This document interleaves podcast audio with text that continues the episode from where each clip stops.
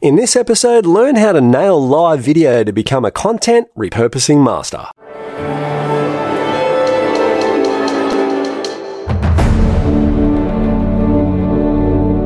Hi, I'm Chris Schwager, and welcome to Video Marketing Legend.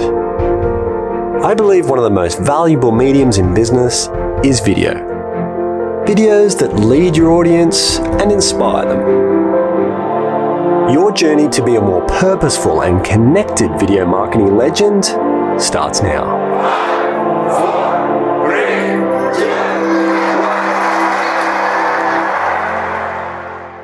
Well, in this two part episode, we're going to be talking to a really interesting and wonderful personality, and her name is Rebecca Saunders from Pyrmont Studio. And Pyrmont Studio is a soundproofed studio space for video, live streaming, and photography. And it's located, obviously, in Pyrmont. Uh, and it's an old TV studio. It's been repurposed and rebuilt to be 100% soundproofed and sound deadening. And now that's important, very important, because when you've got your executives going through their presentation and whatnot, you certainly don't want planes flying over and interruptions. And that can really cause problems in terms of the viewer retention and, you know, them getting distracted and going off point and what have you. I've been out there and it's awesome. It's the real deal right? So we've got our studio here in Marrickville, a little uh, master bedroom, which we do a lot of work from. However, Rebecca's space is really purpose built for larger productions where they've got the full cyc, they've got multiple colors that you can put through it, they've got all the equipment that you need, and it's really, really great um, at doing particularly things like summits and, as you'll hear from Rebecca, some events, which I think are just amazing in this day and age to be talking about this particular topic because we all know that 2020 certainly delivered its complications when it came to transferring real life interactions and events with people. And, you know, for many of you, for many of you businesses, trying to then figure out ways to transfer that knowledge and that understanding into something that was virtual that people could consume from their home or desk. What's good about the conversation that I had with Rebecca is that she really breaks down what it takes to produce a really good event. And you probably shouldn't be too surprised, but there's actually a lot of work anyone that's been through the video marketing process with us would understand that it's not just about switching on the camera. And likewise with Rebecca, it's not just about rocking up and reading some PowerPoint slides. It's, there's a whole bunch of engineering that takes months in some cases to pull together. And there's really no better person to talk about this because she really lives it every single day. But Rebecca, and I've known Rebecca for only a short period of time, but she's certainly been really helpful in having those early conversations conversations with our clients when it comes to virtual events because she is the expert in that space and she really does deliver a wealth of knowledge around how to do events both off-site at your designated location or in a studio or anywhere in the world virtually that uh, you need. So it really just comes down to resources, time, and money that, uh, that really governs the quality and the scale of a production that uh, Pyrmont Studio and Rebecca could put together for you. So, as that's the door knocking and my daughter's just about to hassle me. Oh, can you have the iPad? Sure, sure, sure. Thank you, Daddy. Ma. Here's that episode from Rebecca Saunders. Love you. Love you. What has been the challenge for 2020? Keeping up with everything. It's been crazy. Um, the, the demand in knowledge has been, for me, pretty eye opening and very humbling. It was very much about keeping boundaries in place for me so that I could keep my energy to service the clients the most because helping people sink like swim when they're feeling like they're sinking in a new industry was really exciting to do, but needed me to be on my A game the whole time. Tell us a bit about your business. What does it do? Uh, live streaming of virtual events, so big, large format conferences or uh, multi-day internal events that need to be condensed into virtual formats. We also do studio productions, so online course content, pre-recorded content for events, that kind of thing. What is a live event? Live event. Well, there's three definitions. Uh, first is going to be your webinar or presentation, that kind of thing. The second is your live social content. So all the stuff that people go, let's go live, we're going on social. And the third is my sweet spot. A live virtual event is when you're taking a two or three day conference. It could even be a day conference or event or uh, symposiums or whatever you want to call them with their buzzwords, taking that and making it into a format that's two or three hours long, that's full of lots of little bits of content, uh, so the audience is engaged for a short period of time rather than having to be at the computer for a whole eight hour period. You mentioned earlier just uh, the education gap, I guess, and what you needed to do to help bring people on. I want to go deep on that because we're big on education at Ridge We understand that the knowledge gap is vast and people going from zero to any number of videos is a huge undertaking, you know, all the different steps and um, some of those of which you've already explained to us around the live stuff. But how, what are you doing in terms of educating the client to convince them, I guess, um, to nurture them and to make them aware that they've made the right decision in choosing you? I think for me, I'm always, I'm a sharer of knowledge. I love people. I love to talk it through. Um, I've always been from the get go someone that works really well with other production teams as well as my own. And, you know, I'm very much working with it's all out there, share the knowledge, bring people along for the journey because if they can come along from the journey from the get go and you can speak things and show them things in their language and guide them through that, it makes the whole process of whether it's a video production or a live stream so much more tangible for them to actually see how they're going to achieve that. So I think the biggest thing would be taking a step back and looking at where they're at, understanding what their comprehension is first, and then starting the conversation there. Someone really, I think it was Leanne Christie of um, Ode Management said to me the other day, really good way that's actually stuck with me. She said, most of the time as, as business owners and entrepreneurs, we start at chapter three and just expect people to already be where you are. Sometimes you've got to start at chapter one uh, and really sort of strip it all back people you don't know some of the basics that you know as an industry expert. So taking the time to find out where they're at first really helps just guide them along because you've cared. You've showed that you care. So the video marketing legends a lot about the activity, I guess, of video and the outcome of video. We often get into technical discussions and like to kind of steer it back to what really matters, I guess, to these businesses, and that is bums on seats. That's higher engagement. That's better result for the business. It keeps up their response to the market. So, tell me why you think, I guess, your service solves a problem for your customers. It's saving them time. It's saving them money, and actually, it's hitting their pain point. Um, and you'll hear me talk a lot about pain on the stuff that I'm talking about at the moment. It's actually not necessarily about saving them time and money that we think they are as business managers or marketing execs or whoever they may be inside an organization. What I'm actually preventing is them feeling like an idiot in front of their team members or, you know, that they're bored or something like that. They're bringing in a solution that they're guaranteed to work. So when I say guaranteed to work, I'm going to caveat that with when it's live, it's live. And what happens when it's live happens when it's live. But you're helping someone take away any fear of the unknown which then stops them feeling like they're going to be an idiot in front of the people that matter to them the most. So let's go back to basics because I, I, want to make sure that everybody who's watching is really clear on what we're talking about when we're talking about live video. Can you just go through and give us a really simple explanation? Of what that is now for, I guess, this year and moving on. So that I would categorize it as there being three forms of live video. The first being your social live, so Facebook Live, LinkedIn Live, um, Instagram Live, all of the social platform live content. Not really the stuff that we play in, so we'll sort of take that one off um, of that. The second would be your presentations and static webinars. So think one person, two person in front of a camera, needing good audio, maybe some fancy presentation slides if they've got them ready, that kind of thing. The third one, which is the fun bit for me, and I love it, is taking two or three day conferences or kickoff meetings or award sessions and turning what would be a face to face conference in front of hundreds or thousands of people and making it a digital experience. So, to clarify, we're not talking about the small LinkedIn Live. Virtually anybody can do that. But when businesses are trying to look at uh, going live rather than face to face, they are really looking for a parallel experience, if you like, or an experience that's, that simulates what they're audience would ordinarily get in a live situation.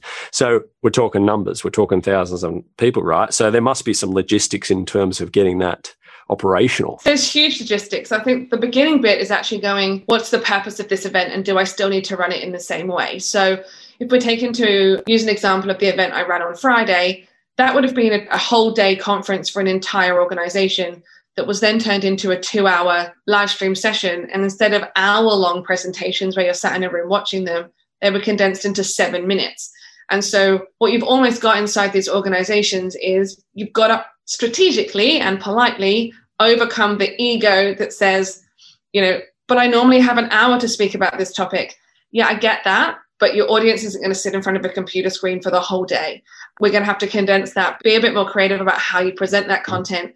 And so, if I think back to one of the first events that I uh, did last year when people were starting to really, you know, jump into this and sort of go, I don't know what I'm doing, but I kind of know I need to go in that direction. I was working with organizations where um, marketing teams were going, I know I need to do it. I'm going to have to jump. I trust you. We're doing it. Let's go.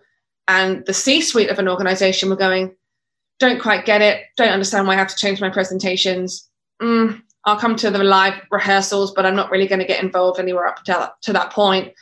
And then seeing the reality at the end of that, when they went, ooh, now I know why I should have been at a rehearsal, or now I know why my slides should have been formatted slightly differently than if they were on stage. So I think if there's one lesson that I've taken away from it, it's very much about getting the whole, the whole organization, but the whole influenced, uh, the people that are influencing the decision to do the event or being involved in the event, getting them along for the ride from the get go.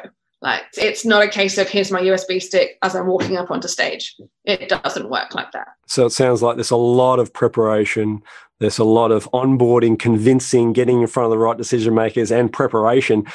What does an average of event take in terms of time? Um, I'm recommending at the moment that you do anywhere between eight and 12 weeks one way.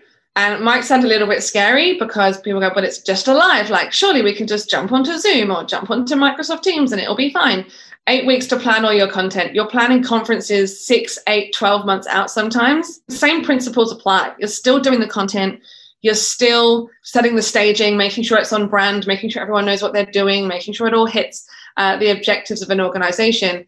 So all that sort of getting everyone board is the start point. Like that's week one and week two. You know, then you've got okay, let's talk this through. How do we then promote that? Do we need different staging setups? Where do we hire that furniture from?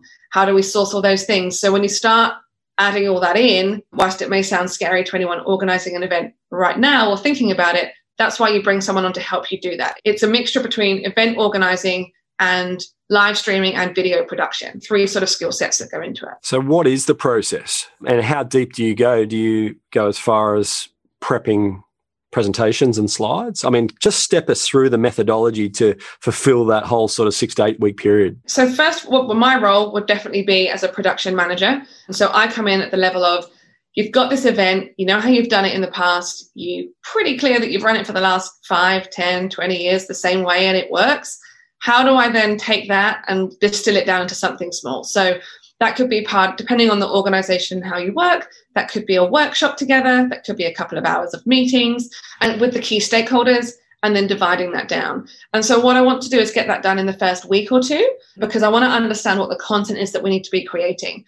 So when we start understanding the content piece, then we start thinking about what are the fillers going to be. And when I talk about fillers, it's I probably should sort of mention this, but I take running a live event as so I'm you're, you're producing a TV show. There's lots of moving parts to it. So think about the advert breaks that come in, or think about the bits that mean I can play this video, which means my set staging here of a news desk can suddenly in that three minutes transform into a suite with a sofa and some and you know some armchairs for people to have a panel discussion and so so my head goes okay we know what the key content needs to be now how do i fill that and i'm filling it because i need to fill the fact that you've got to walk off camera and someone else has to walk on and a lot of moving parts have to happen and so for the client it's about oh the content's slightly different i can get creative in that space and i take all the rest of it away you know, all they've got to worry about is their small bit of presentation or making sure it's on brand.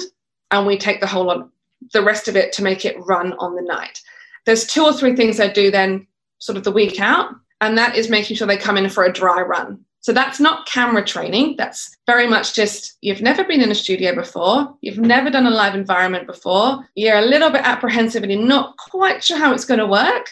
So instead of walking you into a fully set up studio space, we walk into a room that's set up with like stools and, and tables and stuff in the position that people are going to be in. So we can dry walk through where you're going to walk and how that's going to work. So that when they come in on the day to do the live rehearsals and then the live event, it's not as daunting. This is not a hack job. No. this is a proper studio with proper professionals, crew, sound, lighting, stage managers, props department. I'm sure um, people. It's the full deal, right? Yeah, and I'm running on a ten person crew. Right. So this is not for somebody that is looking to you know, have a 30 person type of a thing and wants to kind of get it up and running in two weeks' time and spend, you know, bugger all doing it. I'm right saying, I mean, you're really you know, for it to to work at its optimum, you, you're really talking about, you know, this full blown marketing campaign with video and the live component is kind of one. It's really going all the way through to, hey, how many leads did we get? And do you help measure those results for your clients? Yeah. So a lot of the content we actually focus on is internal con- content. Um, and so it's very much around team engagement, staff engagement, how have they found the event, debriefing on that making sure that they get the key messages at the end of it. So very much manage and, and benchmark, I guess, the success of an in-person event. We follow the same process, but from a virtual perspective. So was it easy for them to all jump on and be part of the event? Did they feel included in that?